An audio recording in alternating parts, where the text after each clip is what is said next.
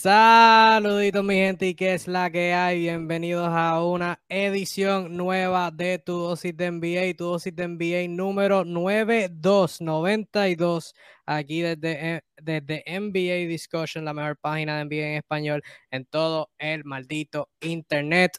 No les voy a mentir, estoy un poco cansado, estoy un poco que, que tengo ganas de morirme, pero después que haya vida, y haya buena señal de internet, siempre habrá una nueva edición de tu dosis de NBA todas las semanas. Así que con eso los recibo. Este que les habla Kevin Reyes de Flash de 05 a la izquierda de su pantalla. El mejor, el profe José Alzuru, Mr. Kingpin.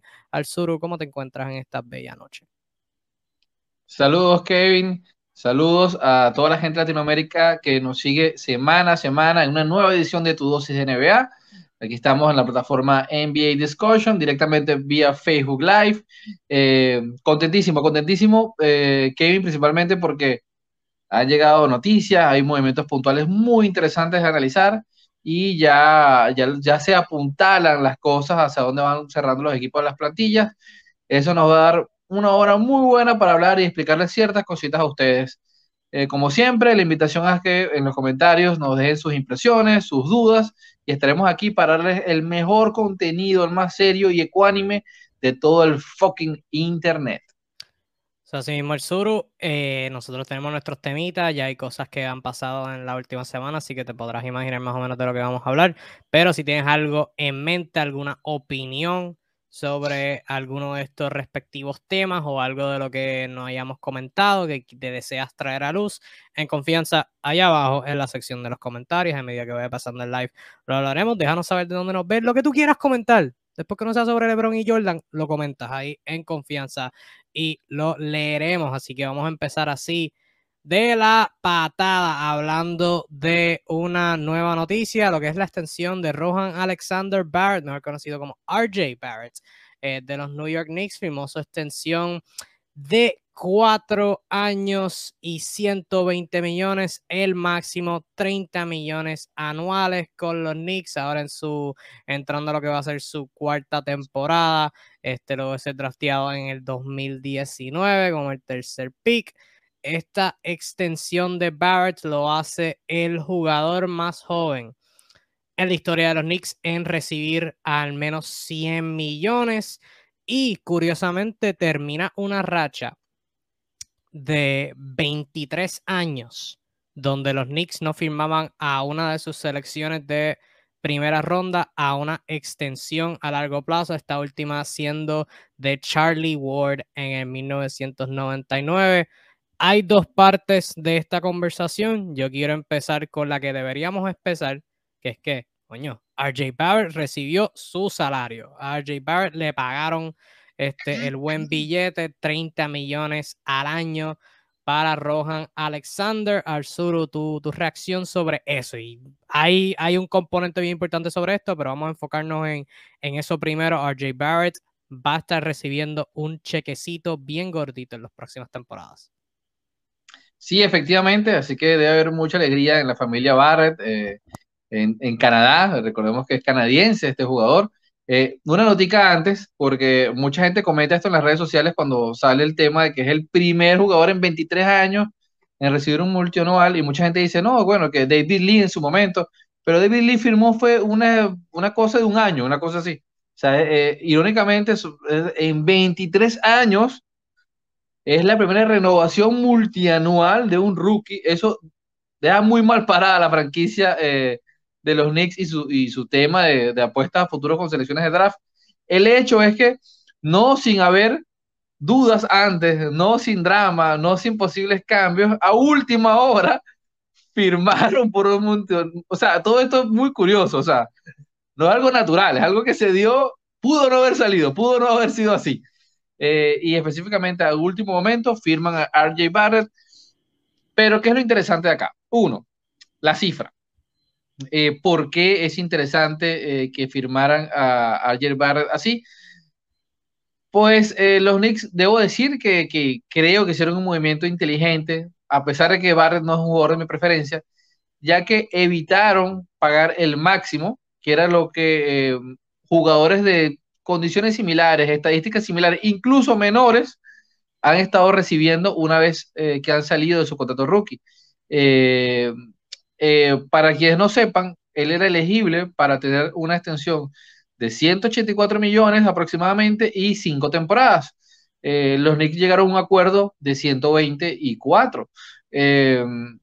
esto le va a dar cierta flexibilidad dentro de lo que cabe, porque básicamente se están ahorrando unos 7 millones por año de lo que pudieron haberle pagado como máximo. Y esto es una buena noticia, no solo para los Knicks, sino también para la liga, porque se había perdido, digamos que la noción de que los equipos estaban en posibilidad real de negociar con los jugadores. La balanza se había hecho tan un lado y esto es una demostración de que sí se puede llegar a un acuerdo, ¿no? Donde ambas partes se beneficien. Los Knicks, este, en medio de esta situación donde no, terminan, no terminaron de cuajar un cambio por Donovan Mitchell, se deciden por eh, asegurar a su novato, consiguen una cifra que, si bien es alta, no es el máximo a pagar, e igual creo que RJ Barrett, con los números que tiene, recibir 30 millones por temporada, aún con las dudas de su juego, creo que sigue siendo un gran negocio para él. Eh, así que esto creo que es un win-win por donde tú lo veas, para, todas las partes. Eh, obviamente, para el que está esperando el cambio por Donovan Mitchell, no creo que sea una buena noticia, pero me gustaría más que tú explicaras eso, porque muchos creo que no han entendido eh, a través de las redes por qué complica tanto eh, eh, el, hecho de que se firmara ayer a Jay Barrett con el tema de la adquisición vía trade de la estrella de Utah, Donovan Mitchell. Sí, este, voy a explicar eh, esa provisión, sino antes decir este, brevemente que sí, primero que todo, feliz por RJ Barrett, pero si tiene que, o sea, lo que tú hiciste referencia de las dudas sobre su juego, él todavía le hace falta crecimiento y obviamente todavía tiene 22 años, tiene un montón de espacio para crecer, pero sí hay ciertas dudas con su juego, el tiro de afuera, este, la habilidad de, terminar en, en, la pintura, la, este, el, ¿cómo se dice? El hacer decisiones cuando está penetrando, cositas así que tiene que mejorar para demostrar que puede llegar a ese nivel. De nuevo, 22 años nada más, no tengo dudas que lo pueda hacer. Y también cosas que no están bajo control, como lo es eh, su involucramiento en la ofensiva de los Knicks, que fue algo que, que, nosotros, a lo que nosotros comentamos durante el transcurso de la temporada pasada. RJ Barrett no estaba involucrado en la ofensiva para nada. Este, y promedió 20 puntos, su, el promedio más alto que ha tenido en su carrera, pero sus porcentajes bajaron este, un montón. O sea, 40% del campo, 34% de 3. No es bueno.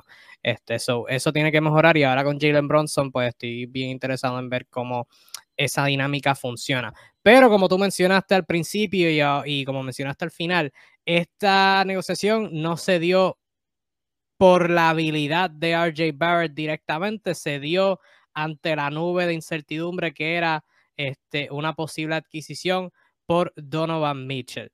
Eh, según salió a relucir, este Leon Rose, que es el presidente de operación de baloncesto de los Knicks, estableció la noche de ayer como la fecha límite para los Knicks adquirir a Donovan Mitchell y si no lo hacían, iba a firmar a RJ Barrett a una extensión. ¿Qué pasa ahora que RJ Barrett firmó una extensión? Esto no es una cláusula no trade. Esto no es que RJ Barrett hasta cierta fecha no puede ser cambiado. Ahora mismo RJ Barrett puede ser cambiado a cualquier equipo. RJ Barrett podría ser cambiado, involucrado en un traspaso por Donovan Mitchell. El problema es esta provisión en el CBA, en el acuerdo colectivo entre la Asociación de Jugadores y los dueños este, y la NBA, este, que es el poison pill, la pastilla de veneno, por decirlo veneno. la manera, manera de traducirlo. ¿Y qué es el poison pill? ¿Qué es la pastilla de veneno? Pues la pastilla de veneno básicamente establece que entre el tiempo antes de que ah, eh, la nueva extensión comience, es decir, en todos los jugadores, en el caso de RJ Barrett, toda esta temporada hasta que empiece el ciclo de la próxima temporada, que es entonces que empieza la extensión de RJ Barrett, si es cambiado eh, su salario para los efectos del equipo que lo está buscando adquirir, aumenta. Y, o sea, vamos a suponer ahora mismo, para, para ser exacto, en el caso de RJ Barrett, em, el contrato de, de RJ Barrett para esta temporada, si podría encontrar el salario de los Knicks y si me cargara, el contrato de RJ Barrett para esta temporada es de 10 millones. Y pues obviamente, Si tú eres un equipo, tú quisieras adquirirlo antes de que esos 10 millones se conviertan en 30. Eh, pero ahora que firmó la extensión con Poison Pill, si él lo cambian durante el transcurso de esta temporada, antes de la próxima, el salario que, el equipo que está buscando adquirirlo tiene que igualar, tiene que ser el promedio de lo que se estaría ganando en esas próximas temporadas. Este, ¿Cuál es la cantidad exacta? Pues es matemática muy avanzada para mí, no soy muy buena en matemática, pero sí puedo decir que es una cifra significativamente alta y fue algo que conversamos precisamente hace unas semanas hablando de estos rumores. El caso de que si Utah buscaba adquirir a RJ Barrett, si, si hubieran querido extenderlo, o sea, si hubieran querido cometer tantos recursos a firmar a RJ Barrett a largo plazo, tener un jugador que se esté ganando 30 millones cuando tú eres un equipo que estaría buscando reconstruir. Es una dinámica bien interesante que, que vamos a ver cómo se da ahora. Según salió, eh, la última oferta de los Knicks antes de firmar a RJ Barrett una extensión era RJ Barrett y dos picks de primera ronda sin protecciones por Donovan Mitchell. Eh, pero ahora pone la dinámica más complicada para Utah porque, claro, pueden adquirir a RJ Barrett, pero como mencioné ahora, debido a la prohibición de Poison Pill, el salario que tienen que igualar eh, y el salario que tendrían que recibir y el salario que le tendrían que pagar por las próximas cuatro temporadas es significativamente más alto. Y al fin y al cabo, si Donovan Mitchell quiere un cambio, van a conseguir el cambio. Yo creo que los Knicks, antes de que empiece la temporada, van a conseguir hacer algo entre zumbar dos o tres jugadores jóvenes y como seis picks de primera ronda. Van a conseguir algo, pero si tú eres Utah, pues obviamente la dinámica se te complica un poquito. ¿Cuál es tu pensar sobre eso, Arzuro? Mira, eh, definitivamente es muy curioso el caso, ¿no? Yo eh, tengo mis dudas, ¿no? Del empeño eh, de los Knicks en Donovan Mitchell en este momento. Tengo mis dudas en que, bueno, qué tanto puede funcionar eso y, lo que sea que estén haciendo. Me parece interesante que sean ambiciosos, pero no sé si esto sea, este empeño sea realmente un, empujón real, porque van a tener que pagar, van a tener que dar piezas, ¿no? Por ahí un rumor que me pareció muy interesante y no me pareció falso sobre eh, la importancia que era para Tibo en el cambio, sea como sea, se fuera Barrett, pero que no le tocara a, Grimes, a, su escolta suplente. Este, incluso eh, en estos rumores de personas serias decían que bueno, que él prefería a Grimes, le veía más potencial como mejor defensor y tirador más certero, más confiable. Eh, y esto, conociendo a Tibo, no me parece realmente algo que no fuese creíble, puede ser perfectamente factible. El punto es este, que está dispuesto a hacer eh, Leon Rose para obtener la, tan ansiada estrella. Eh, yo soy más partidario de que el cambio no se va a dar, o sea, que no se va a dar. Y creo yo que esto es parte del mismo efecto Durán, ¿no? lo habíamos hablado semanas atrás de, de el, que hay ahorita una situación fluctuante en cuanto a la tasación de los jugadores y el valor de los picks en las transacciones. O sea, vamos a, hablarlo en, en, cristiano. Hay una inflación, una, una inflación bastante eh, alta, ¿no? Así como en la economía, con el valor eh, de los picks a la hora de hacer cambios.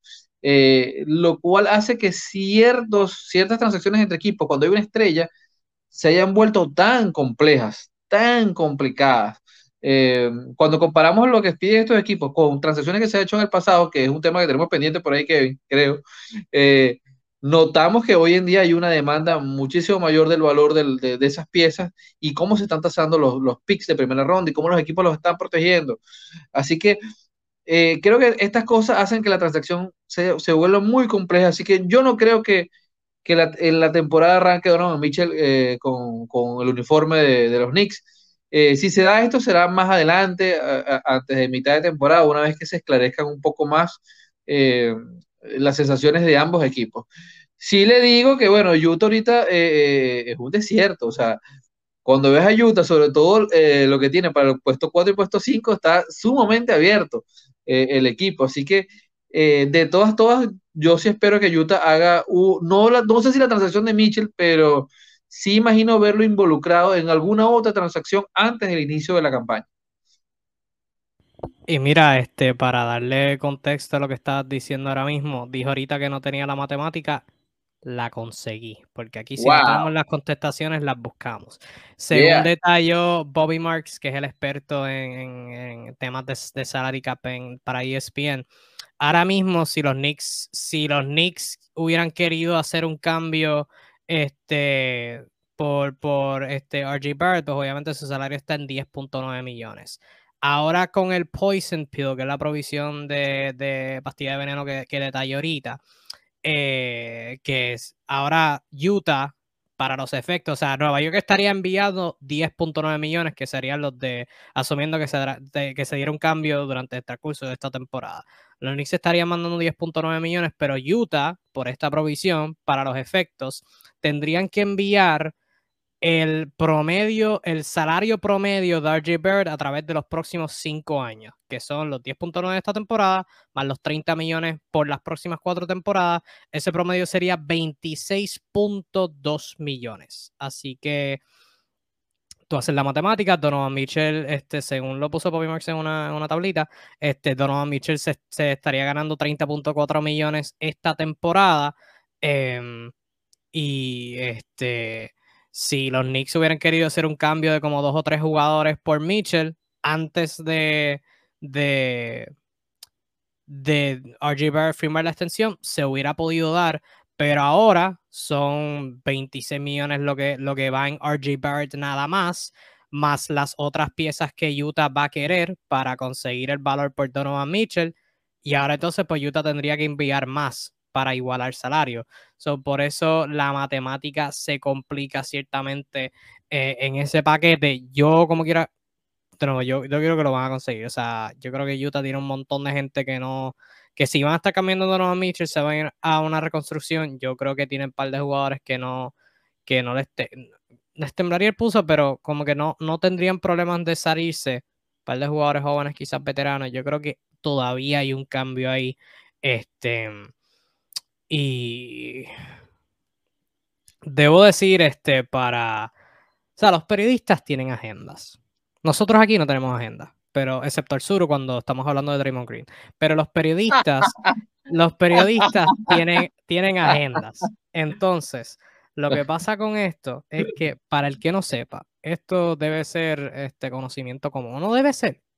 Para mí lo es, pero quizás para, para otra persona lo es. Pero para el que no sepa, esto es información curiosa. Woj, el periodista encargado de, romper noticias, el que rompió esta noticia, el que hizo el, este, el, reporte de esta noticia de RJ Barrett, y sobre el contexto del traspaso de Donovan Mitchell.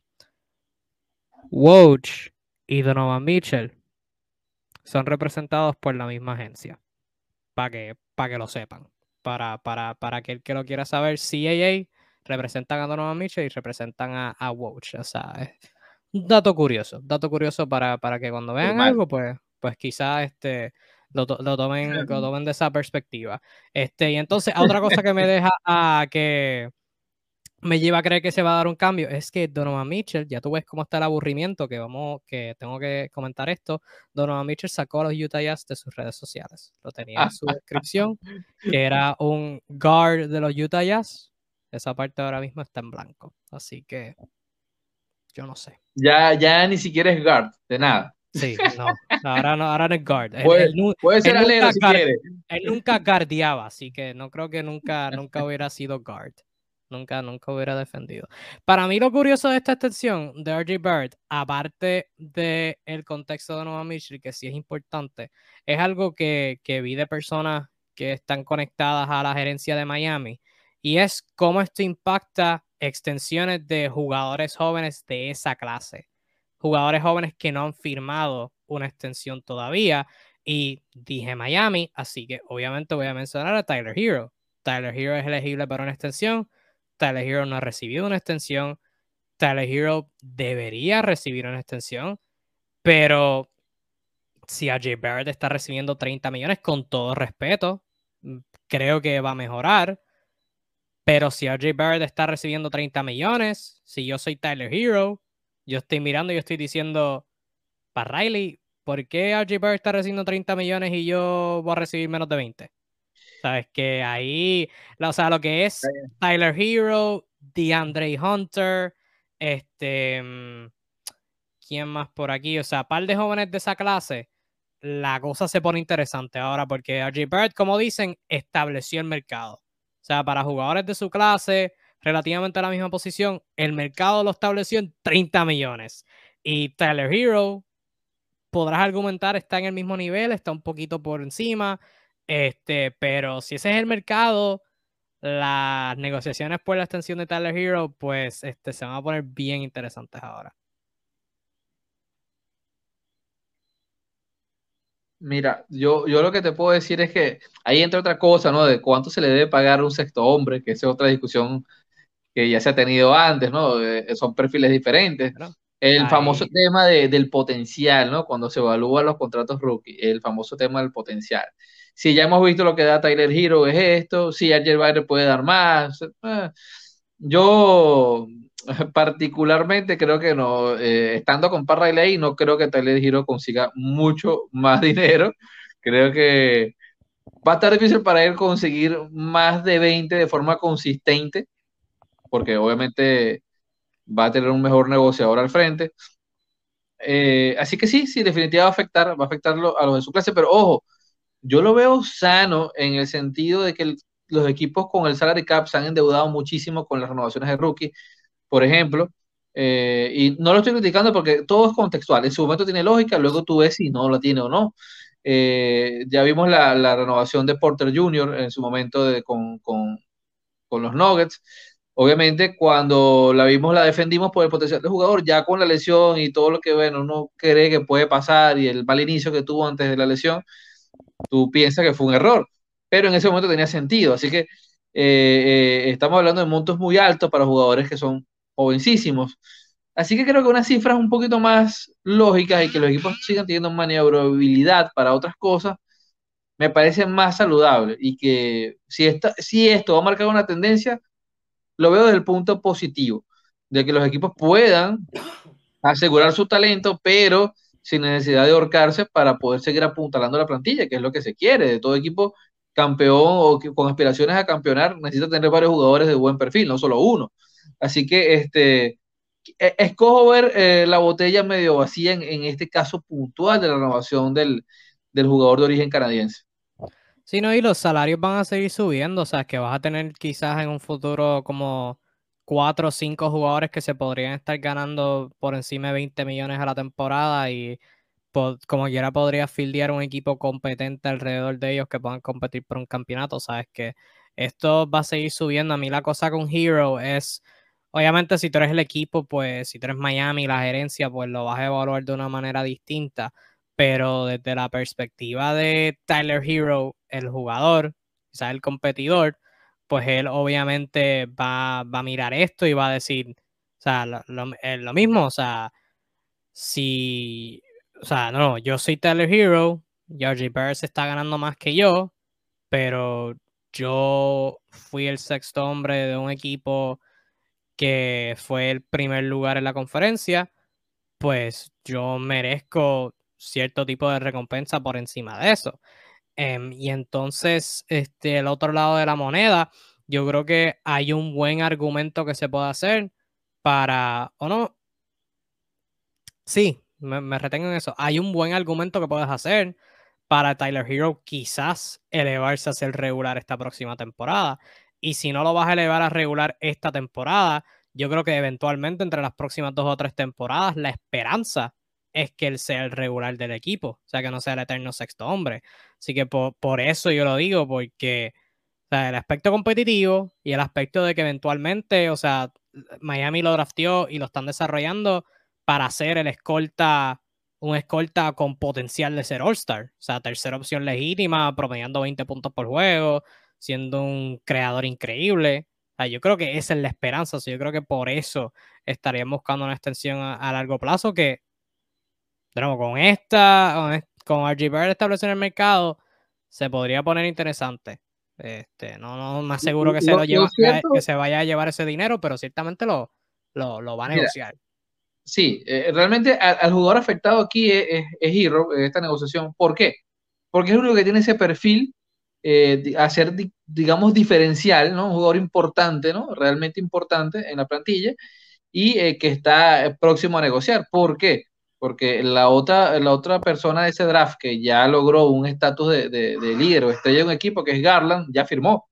Y Garland sí aseguró un buen dinero. Garland va a ganar a partir del próximo año treinta y tantos, treinta y seis, que eso va a llegar incluso a 40 millones de dólares en su momento. O sea, y logró hacer una buena negociación eh, con, con, los Caps. O sea, no lo afecta a esta situación. Eh, pero los otros jugadores que están acá, eh, este fue un draft, vamos a decir, un poquito blandito, el de 2019. Eh, o sea, jugadores como, como de Andre Hunter, que es un, un starter, o sea, ¿qué tanto puede sacar? O sea, o sea realmente, pues, permíteme revisar un momento el top 10, pero es que no hay mucho. Imagínate, jugadores como PJ Washington no, no, ni siquiera tienen cartel de starter eh, actual.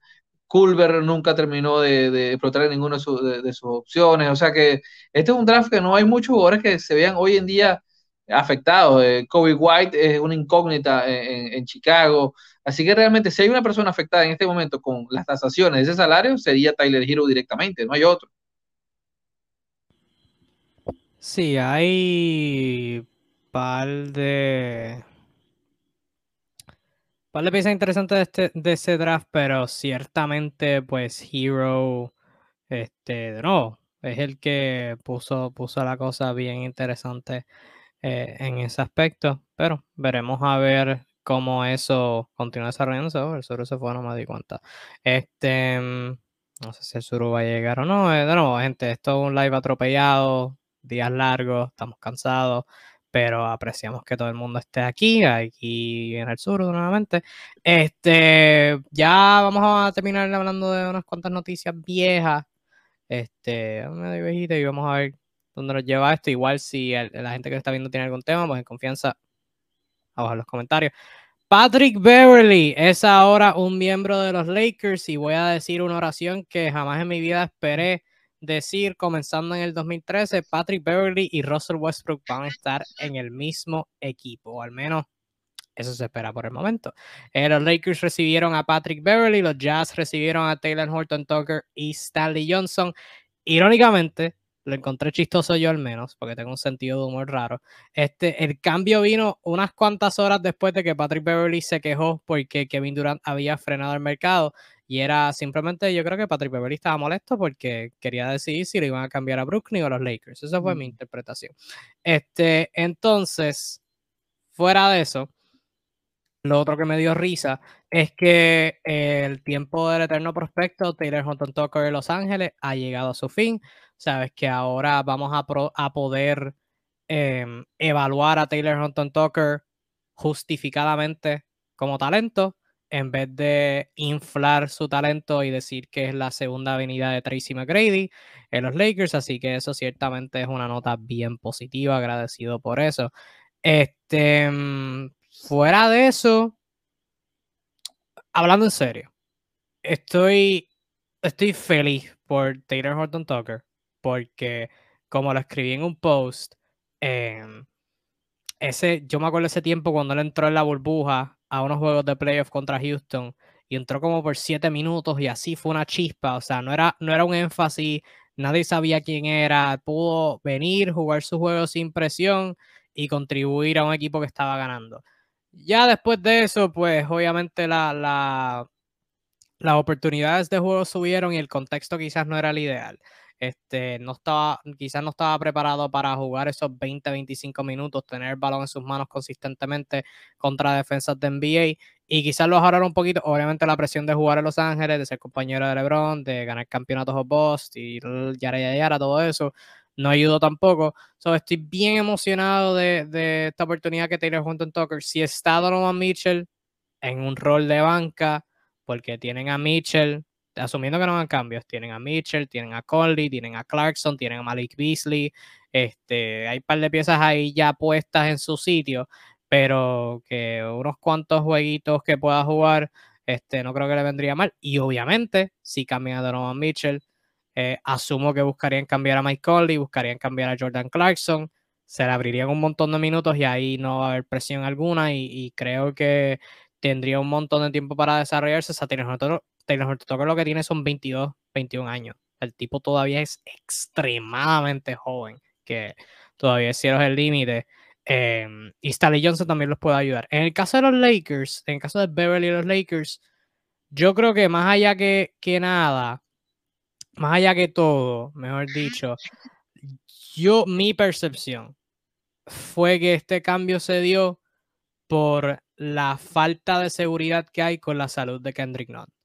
Porque ahora mismo tú miras la, la plantilla de los Lakers y los armadores de los Lakers son Russell Westbrook, antes del cambio, antes de este cambio, los armadores de los Lakers eran Russell Westbrook, Kendrick Nunn y Scottie Pippen Jr. That's it. Y Scottie Pippen Jr. estaba en un contrato two-way. Sabes que si iban a firmar a Scottie Pippen a un contrato estándar, iban a tener que abrir los espacios en el roster y entonces tienes que dejar a otra persona ir, hacer un cambio y se complican las cosas. Si Kendrick no iba a estar saludable, era orar que Russell Westbrook jugara bien o irte con LeBron de point guard y vamos a ver cómo resolvemos. Ahora con Patrick Beverly, pues al menos tienen un armador suplente que puede jugar y que pueden contar en él. Pues él y Westbrook, si se llevan bien, que según salió hoy, aparentemente se hicieron las pases, veremos a ver, pero pueden hacer alineaciones con ellos dos juntos y podría funcionar. Beverly puede defender al mejor jugador de perímetro y Beverly trae energía que a un equipo de los Lakers les haría falta. O sea, es un equipo que eventualmente pues van a ir por la temporada, o sea, sin presión alguna. Patrick Beverly siempre va a traer la energía, que eso también es bien positivo. Eh, a ti, ¿qué te pareció la adquisición de, de Beverly el cambio por Utah? Mira, a mí me encanta y también me comparto tu curiosidad porque sí, eh, fíjate, el gran valor, la gran estrella que no quisieron cambiarla antes, la cambiaron por Patrick Beverly, que no es que tenga el valor más alto precisamente. Es más, y va en conjunto con otro jugador, ni siquiera es. O sea, eso, eso se. Así lo habrán ofrecido a tantos equipos que terminaron haciendo esa transacción. Esa era la ficha que iban a cambiar por Miles Turner, la que iban a cambiar por Paul George, la que iban a cambiar por Kevin Durant. Esa era la ficha. Era la gran ficha. Sí, increíble. Bueno, el tiempo le da la razón a uno, entonces, ya fuera de eso, fuera de eso.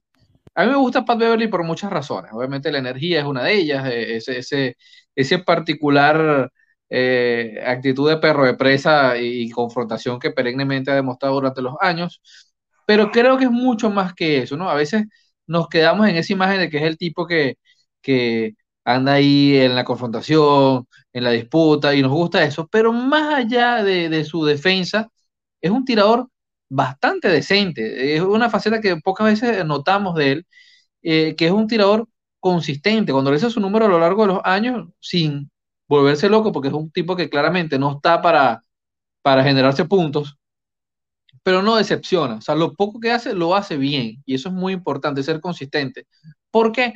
Porque precisamente los Lakers carecen de un buen defensor del perímetro. Eh, o sea, en este momento, antes de la transacción, su mejor defensor era Austin Reeves, de jugadores perimetrales, precisamente, eh, el, el, heredero de Caruso. Y eh, por sobre todas las cosas, carecen de tirador consistente, de un tipo que por lo menos cuando lo dejes solo, puedas confiar que van a meter uno de, cada tres triples. Este, que fue lo que nos cansamos en la temporada, tantas jugadas de LeBron James consiguiendo el pase para tiros sin marca que fueron fallados. Entonces, esto uno asume que, que, va a ser beneficioso para el equipo, pues. Más allá que Beverly no sea precisamente un manejador brillante, ni un tipo que se genera ofensiva por sí solo, es la clase de jugadores que siempre suma. Y como bien tú dices, en, ciertas situaciones de, de partidos donde probablemente veamos a Westbrook, si se queda, y Beverly eh, juntos, va a ayudar a evitar ciertas falencias que tiene Westbrook en defensa este, y puede ser un descargo eh, para, para, hacer triangulaciones ofensivas cuando se tengan que cambiar un poquito los tiempos del juego y no jugar atolondrado como juega todo el tiempo Westbrook. Así que en ese sentido, eh, yo, yo veo muchas cosas positivas. ¿Qué me duele la transacción? Que se haya ido Johnson, porque realmente es un, chico que defiende mucho, sacrificado. Eh, estoy seguro que, que, realmente fue pedido de, parte de Utah eh, en la transacción. Es más, yo me atrevo a decir, y lo voy a decir públicamente, que la pieza más apetecible para Utah en el tiempo corto era Johnson y no Horton Tucker, pero bueno, llámame loco. Este, eh, el punto es que, nada, es un buen movimiento. Eh, aún así, todavía los Lakers tienen mucho que trabajar. Ojo, no es un movimiento salvador, ni mucho menos. Es sencillamente algo que los va a ayudar a mejorar, pero la plantilla sigue desbalanceada. Ojo, la plantilla de los Lakers sigue siendo un asco. Así que, mm, fanáticos de los Lakers que siempre están por allí pululando, eh, nada, es algo bueno, pero tampoco vamos a lanzar la casa por la ventana diciendo que ya con esto van a estar seguros en los playoffs y bla, bla, bla. No, no, no, no, tanto así. Sí, los Lakers resolvieron una necesidad de armador, pero ahora están cortos de aleros. O sea, sus únicos aleros confi eh, bueno, no diría confiables, diría sus únicos aleros son LeBron, este, Juan Toscano Anderson, Austin Reeves, Lonnie Walker si lo consideras un alero, Max Christie, Troy Brown, si no lo había dicho ya, Wenyan Gabriel quizás. Y ya, that's it. O sea, también cortito de alero. Contestando la pregunta de Deportes Vía TV, saluditos ahí los caballotes aquí en PR. La pregunta si Carmelo sigue los Lakers. No, Carmelo es un agente libre. Luis Enrique Santiago, saludito, nos comentó que era un asalto ese cambio. Un asalto a su, bueno, no sé, de la perspectiva de Utah, de la perspectiva de los Lakers, no, no sé, no, no sé qué podrías, a qué te podrías referir. Antes de que saliera el reporte hoy, una última nota sobre este cambio. Antes de que saliera el reporte de hoy de que, de que Beverly Westbrook aparentemente hicieron las pases, mi hipótesis, aparte de lo de resolver la, la, la posición de armador suplente, mi hipótesis, un poquito interesante, por no decirle loca, era que los Lakers hicieron este cambio para obligar indirectamente a que Westbrook este, llegara a un acuerdo de buyout y se fuera del equipo. Esa, es mi teoría, porque, o sea, no, no estamos hablando de una rivalidad así que, que, se dijeron un par de cositas. No es que esto comenzó cuando Patrick Beverly literalmente lesionó a Russell Westbrook. O sea, le, le causó, no me acuerdo si fue ACL o Aquiles, pero en los playoffs de 2013, Westbrook iba a pedir un timeout. Beverly se le echó por el frente y trató de robarle el balón y le terminó lesionando bien serio. Y quizás se podría decir que ese fue como que la lesión que empezó a a, arruinar lo que era la habilidad atlética de Westbrook y quizás lo que comenzó ese declive de su, eh, de, su, de su carrera hasta cierto punto, aunque sí ganó un MVP después de eso, pero ¿verdad? lo que era su habilidad atlética, lo que lo distinguía, lo que hacía quizás me, este, lo que le subía el nivel, pues eso ahí lo dañó. O sea, de, de ahí fue cuesta abajo y pues obviamente ahí fue que todo comenzó. Yo, para mí, sería bien difícil hacer las paces con alguien que me lesionó así, pero yo no, yo no sé cómo sería Russell Westbrook. Este, sí debo decir que es una dinámica bien interesante. Veremos a ver si juega juntos. Yo, yo quiero ver esa, esa primera práctica juntos, esa, ellos jugando juntos. Quiero, quiero verlo.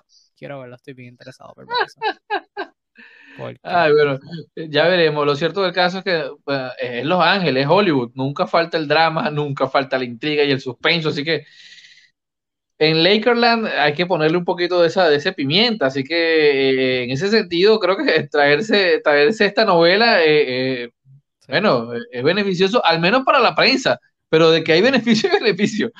Sí, ciertamente, ciertamente. Es algo que vamos a estar monitoreando durante toda la temporada.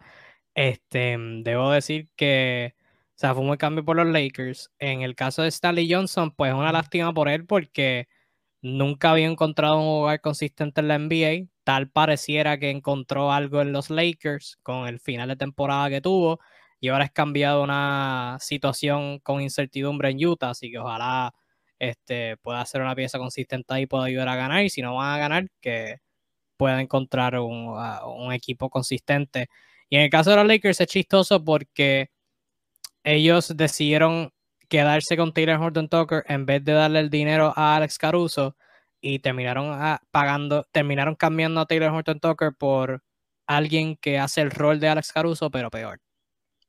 Sí, cómo, cómo se extraña Caruso, de verdad, en, jugadorazo, un tipo tipazo, de verdad que es súper fácil quererlo. en Chicago lo adoran, y eso que jugó media temporada por lesión, y ya lo adoran, ya no lo quieren tener para toda la vida. Eh, Fíjate que hemos hablado ya en dos tópicos de, de, Utah, directa o indirectamente hablando. Y bueno, rapidito, en el caso de Utah es, es, digno de estudiar durante la temporada, porque a todas, todas debería haber hecho una reconstrucción, eh, hay nuevo staff técnico, eh, hay un overbooking en ciertos puntos de jugadores que no tiene sentido tenerlos ahí todos juntos. Eh, así que debe haber movimientos a todas, todas. Eh, hoy en día una de las grandes preguntas que se puede hacer la gente es quién rayos va a ser el pivo titular ahora que no está Rudy Gobert en Utah. Ah, lo, que tienen son dos, lo que tienen son este dos. tiene a dos a, su wiki, que es... Eh, y Edwards, el novato, que es interesante, es interesante, pero está crudito. pero está, está, está crudito, pues, a por sophomore, perdón. Este, Así que bueno, no, está difícil. Incluso a mí se me ha pasado por la mente que bueno, pueden usar a Vanderbilt eh, eh, eh, este, eventualmente, ¿no? Pudiesen en una situación, pero ojo, el tema con, con, Utah es que todos los jugadores importantes de la, de la, digamos que el, de la era anterior o de la era Snyder tienen carteles transferibles. Por ahí han estado preguntando por Bogdanovich, Conley obviamente por su edad, y, Contrato es, una, es un jugador eh, en la mesa que siempre va a estar hablando. así que de los titulares anteriores no hay nadie que esté salvo en este momento en la plantilla de Utah, así que lo más probable es que veamos cambios, bien sea ahorita o en el transcurso de la temporada, pero definitivamente eh, eh, está difícil decir quién, quién va a abrir el, starting five de, Utah.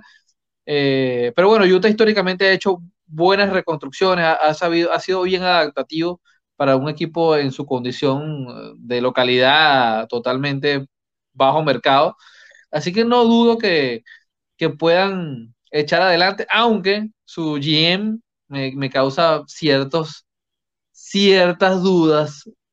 Eh, bueno, no sé si tú dices quién es el GM, pero bueno, no sé, no sé. Vamos a ver, vamos a ver.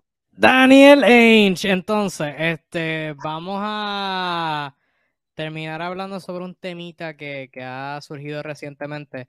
Y es que al sur, eh, mientras la temporada de NBA no está corriendo, hay gente que quiere que jugadores de baloncesto no jueguen baloncesto. ¿Por qué se da esto? Pues mira, eh, Chet Holmgren y Darino Gallinari, en dos situaciones completamente distintas, sufrieron lesiones bien, bien feitas. En el caso de Holmgren, él sufrió una lesión en un juego de Pro hace tiempito ya. Este, sufrió esa lesión este, defendiendo a LeBron en transición, se cayó, este, se terminó revelando la semana pasada que fue una lesión de Liz Frank, una fractura en su pie, y se va a estar perdiendo toda la temporada 2022-2023, que es obviamente horrible que un novato de su calibre este, no pueda ni debutar, así que tendremos que esperar al año que viene. Y entonces Darino Galinari estuvo jugando un partido con su selección de Italia, en lo que son las cuartas ventanas clasificatorias para la Copa Mundial FIBA, y en una penetración este, sufrió una, lesión este, sin contacto que terminó siendo revelada como una rotura de, de menisco en su, en su rodilla izquierda. No fue ICL ni nada, pero una rotura de menisco. Todavía no han dicho cuánto tiempo se podría perder, pero este, Gallo firmó con Boston, luego llegaron a un acuerdo de Bayo con San Antonio y parecía ser una pieza importante en su rotación. Y pues curiosamente, pues se ha comenzado la conversación sobre, oye, o sea, ocurrieron estas dos lesiones, no fueron en temporada, no fueron en, en ambientes de NBA, o sea, este, ¿qué deberían hacer? O sea, deberían eh, empezar los equipos como que a limitar la acción de sus jugadores. Y en lo personal pienso que eso es este, rotundamente estúpido porque jugadores de baloncesto deben jugar baloncesto. Eh, lesiones van a pasar, obviamente es un deporte de contacto, uno querría que esto fuera como un videojuego y poner las lesiones en cero y que todo el mundo viviera, viviera sano y salvo y que este, ningún campeonato se tuviera un asterisco y ninguna lesión impactara ninguna serie, pero pasan las lesiones y pues obviamente en el caso de Home y Galo, especialmente el de. Es que las dos son diferentes. O sea, Galo alguien viejito, ocurrió una lesión sin contacto, eso es horrible. En el caso de Home pues obviamente estaba jugando un juego contra otros profesionales de excelente nivel. Este, y pues ocurrió un accidente, porque fue un accidente. O sea, si tú la jugada, LeBron venía penetrando, Green se cruzó los pies, cruzaron mal y pues terminó chavándose. Obviamente, alguien de esa altura, pues este, cae con todo ese peso en el pie y históricamente jugadores así de altos, pues todas las lesiones son en el pie, las piernas, los tobillos, porque tienen que caer con todo ese peso y pues malas cosas pasan, pero obviamente es una lástima, especialmente Holmgreen, que se tenían tantas expectativas de él y tantas expectativas de OKC, el juego que le podría abrir a Shai, a Giddy, a Dortz con su habilidad de pick and pop, de pick and roll, su manejo de balón, su versatilidad. Este, pero ahora tendremos que esperar un año para verlo debutar. Lo único positivo que yo saco de esto es que podríamos tender a Chet Holmgren y a Víctor Wembanyama debutando al mismo tiempo, que eso va a ser de película, eh, pero sí, obviamente lástima por ambos jugadores, que lo estamos hablando juntito porque ya pasó hace tiempo, pero sí debo decir que esta conversación que ha salido de que deberían controlar, deberían poner cláusulas en, sus contratos, no, es sumamente estúpido. Al fin y al cabo, uno necesita jugar para mejorar y si no estás jugando, pues no estás mejorando. Y si estás jugando, hay el riesgo de que te pueda pasar algo. Y en el caso de Galo, hay un montón de jugadores NBA jugando en ventana este, por sus respectivas selecciones. O sea, Yanis, Jokic, Shai Alexander, etcétera, etcétera, etcétera. Y Galo, pues, lastimosamente pasó un accidente, pero este, ¿qué, ¿qué, tú piensas sobre esta, esta, estas dos situaciones de jugadores lesionándose fuera de la NBA? Mira, eh, yo pudiese entender el caso de los partidillos pro-am, ¿no? Pudiese entender eh, por su paralelismo, ¿no? En el caso de las elecciones es lógico que, debe ser, eh, no puede ser, digamos que sometido a cláusula, no debería, es un tema de orgullo nacional, de, defender cada quien su casaca, tener el derecho y, el, hasta por cierto punto el deber de, de asumir ese compromiso, ¿no? el otro pudiese entender en términos económicos que, bueno, que es un riesgo para los planteles, ¿no? Eh, porque obviamente el jugador, no, el jugador siempre está con la voluntad de querer jugar, bien sea para condicionamiento físico, bien sea porque se divierte. Es su tiempo, en fin, él lo usa como mejor le parezca. Lo cierto del caso es que eh, este es un deporte de contacto, ¿no? o sea, te puedes lesionar en cualquier partido, en cualquier situación. Y estos son dos ejemplos muy curioso, porque como bien tú dices, las imágenes están allí para todo internet, no son bonitas. el caso de Galinari, o sea, prácticamente eclosionó solo, o sea, ese menisco ya estaba dañado. En el caso de Holger es muy diferente porque es una transición donde lució mal, se entorpeció con los pies. Y ojo, eh, hay quien adjudica que ve humedad en la cancha, en el tabloncillo, y de hecho el partido recibió una suspensión luego porque otros jugadores se quejaron de, humedad en, el tablón. Eso sí está mal, porque obviamente si se va a jugar, ¿no? si jugadores de este calibre van a jugar, debería haber unas condiciones eh, mínimas para que estos no pasen, aunque viendo la jugada en muchas ocasiones, eh, no sé si sea la razón real, porque yo veo que claramente lo tomó en velocidad más y sencillamente se cruzó las piernas él solo y pum, se lesionó, mala suerte. Lo que sí te digo es que Sam Presti, cuando le dijeron, no sé si se molestó. Eh, sí, yo creo que el. el... fue una sonrisa incómoda. ah, qué lástima. sí, él dijo. No que finirlo esta vez. ¿Qué digo? Este, no lo tengo que lesionar en febrero. Ay, Dios mío, qué oh. alivio. Bueno, así que sí, sí, así que bueno. digamos que ni modo, Guidi, te tocará a ti. así que ya veremos cómo viene OKC en su búsqueda por todos los picks del mundo y todos los supernovatos. Así que lo cierto del caso es que olvídense de eso, olvídense de esto. Hay que jugar, hay que jugar baloncesto, hay que jugar los partidillos. Eh, el lado positivo de estas ligas Pro Am, que bueno, que es otro tipo de vitrina, eh, ayuda a que otras personas ganen algo de dinero.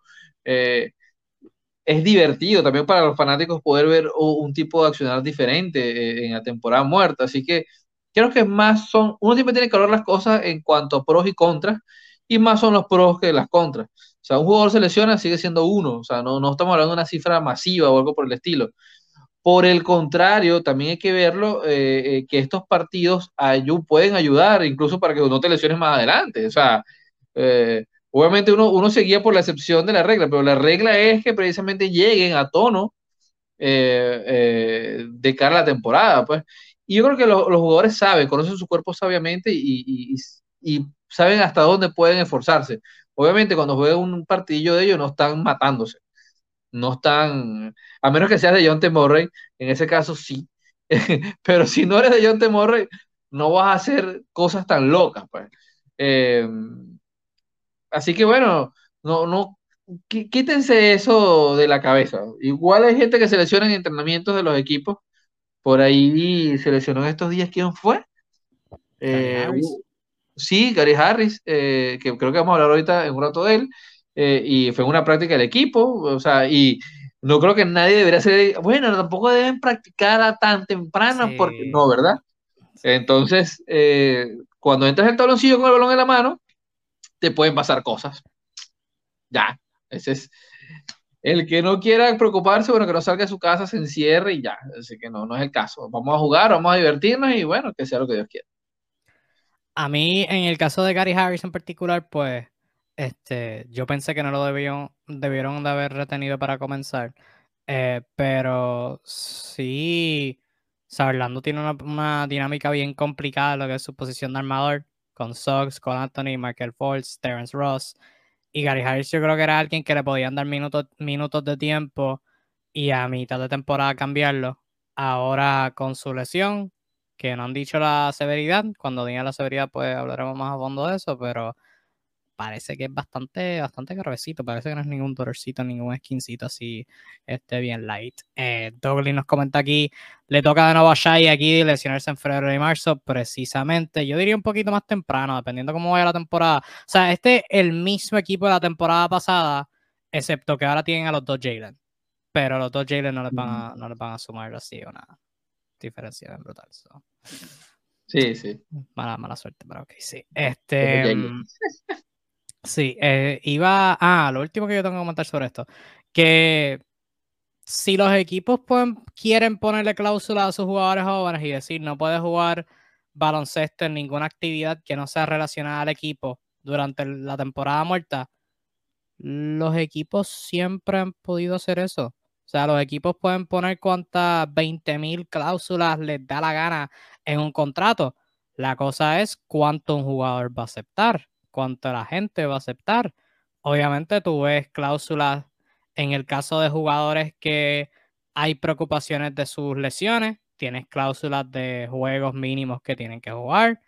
Eh, jugadores que quizás este, lo vimos ahora con Zion, yo creo que lo he visto con un par de jugadores este, a través de los años de Miami. O sea, hay un cierto requerimiento de porcentaje de body fat que tienes que tener para que tengas tu salario garantizado. Hay un montón de bonos en cada contrato de si tienes votos de MVP, que si juegas una cierta cantidad de minutos, que si llegas a los playoffs, que si llegas a la final, que si ganas un campeonato. Hay un montón de bonos, bonificaciones en todos los contratos de NBA para garantizar una cantidad. Y si tú eres un equipo y tú quieres, tú quieres, tú escoges a un, o sea, vamos a suponer San Antonio escoge el draft que viene a Víctor Juan mañana, ellos bien, en su voluntad, podrían negociar y decir, Víctor, durante la temporada muerta, ninguna actividad, tú no puedes formar parte físicamente, o sea, en términos de jugar baloncesto, ninguna actividad que no sea sancionada por nosotros, es decir, prácticas, este, juegos de entre, entre nosotros, los juegos como tal, etcétera, etcétera. Y Víctor, en su derecho, puede decir, no, yo no, no voy a firmar eso. O sea, porque un jugador de baloncesto quiere jugar. Este, pero de que si es el comienzo de hacerse esas cláusulas, esas cláusulas siempre se pueden hacer. Obviamente, yo creo que ningún jugador la va a aceptar. Este, yo el único caso de eso que me viene a la mente, no sé quiénes aquí son familiarizados con lo que es el NFL, el fútbol americano. Hay un jugador que se llama Patrick Mahomes, que es un mariscal de campo, un quarterback, tipo es una máquina, una bestia. Y hace unos cuantos añitos, creo que antes de la pandemia, o sea, Patrick Mahomes firmó el contrato más con más dinero en la historia de los deportes norteamericanos, de 500 millones de dólares, hace como dos, años. Y Patrick Mahomes, luego de firmar ese contrato, eh, ese, ese verano, luego de firmar ese contrato, sale un video de él jugando baloncesto. Y él, jugador de fútbol americano, jugando baloncesto, pues uno dice, ok, ¿qué tú haces? Y tenía muy buen movimiento, o sea, hizo un crossover, metió una jumpa, qué sé yo, estaba jugando bien. Al día siguiente salió el apoderado del equipo, el gerente general del equipo, y dijo, este, hicimos una provisión en su contrato, no van a volver a ver a Patrick Mahomes jugando baloncesto, porque quiere garantizar su salud y quieren garantizar su salario, y eso es una cláusula. Y el mismo jugador puede decir, ah, sí, lo acepto y no lo acepto. Obviamente, si hay 500 millones en juego, tú vas a aceptar que, que, te hagan el desayuno todos los días y que te den comida de cárcel todas las mañanas, porque obviamente hay, hay, o sea, hay una cierta cantidad de, de, de, de, de respeto, por de, obviamente, coño, todo ese dinero, pero hay 20 mil cláusulas, usualmente tú ves cláusulas así, por ejemplo, que no hagan actividades así peligrosas como este, mm, montarse en motocicletas y como que, o sea, tirarse lo que era así, que se puedan poner en un accidente. Y si pasa, pues hay una cantidad de su contrato que le van a quitar.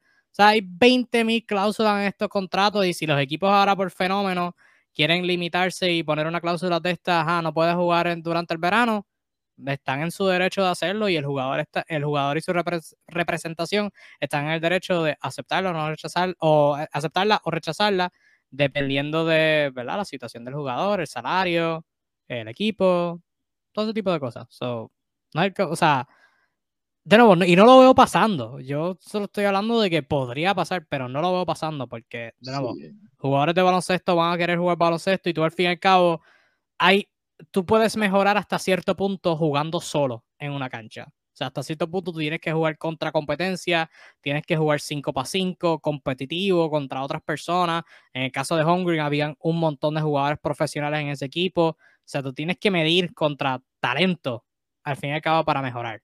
So, yo no creo que es el principio de nada. Pero. Sí, sí, menos que la referencia que tienen muchos es MLB, que en MLB ni siquiera es una provisión, es la, constante. prácticamente lo que tienes que hacer es que te den permiso para jugar en otros lados. O sea, lo normal es que te digan no vas a jugar fuera de. O sea, las ligas invernales se les da un permiso, o cuando a ellos les interesa que un jugador, en caso de los jugadores americanos, eh, mejoren, los mandan a ligas invernales. Pues es casi que, mira, creemos que debe jugar en Dominicana, creemos que debe jugar en Venezuela. Eh, pero es totalmente diferente la dinámica. Prácticamente eh, los equipos tienen mucho más poder eh, en ese aspecto. Aquí no, afortunadamente, y creo que eso nos da un, punto a favor de potestad de libertad de, cara al jugador de también poder hacer algo más en, su tiempo libre, pero siempre relacionado al baloncesto, ¿no? Eh, obviamente, si los jugadores los viéramos haciendo otras actividades, como el caso de Mahomes, o sea, que se vieran a Holgren lesionándose jugando tenis, te diría, oye, sí, ahí, ahí sí, ahí sí, ahí sí. hay que tocar el tema. Pero bueno, no. Este, además lo lesionó LeBron James y eso sube la, la, el rating de seguir hablando mal de LeBron. Así que bueno, eh, es ganar, ganar. Hasta la liga se benefició de esa lesión. Sí, mano, pero es un es un temita bastante interesante y yo creo que en esa nota cerramos esta edición de Tu Dosis de NBA número 92. Nos estamos acercando al número 100. Agradecemos su apoyo a través de estos dos años y su apoyo hoy, hablando de varios temitas interesantes. Gracias a la gente que comentó, a la que no comentó, tuvimos un montón de gente viéndonos durante todo el live, así que siempre agradecidos por su presencia. Vienen muchas cositas buenas por ahí, así que manténganse en sintonía de nosotros. Síganos aquí en, Facebook, que tenemos escritos, tenemos análisis, este, tenemos videos, tenemos noticias y muchísimas cositas más que vienen por ahí. De parte de José Arzuro, Mr. Kingpin, yo he sido Disfraz 05. Muchas gracias por sintonizar esta nueva edición de Tu Dosis de NBA. Nos vemos como de costumbre una vez a la semana, usualmente los martes, a menos que se indique lo contrario. Así que hasta la próxima. Cuídate mucho, que tengas un lindo resto de tu día y nos vemos. Chao. Chao.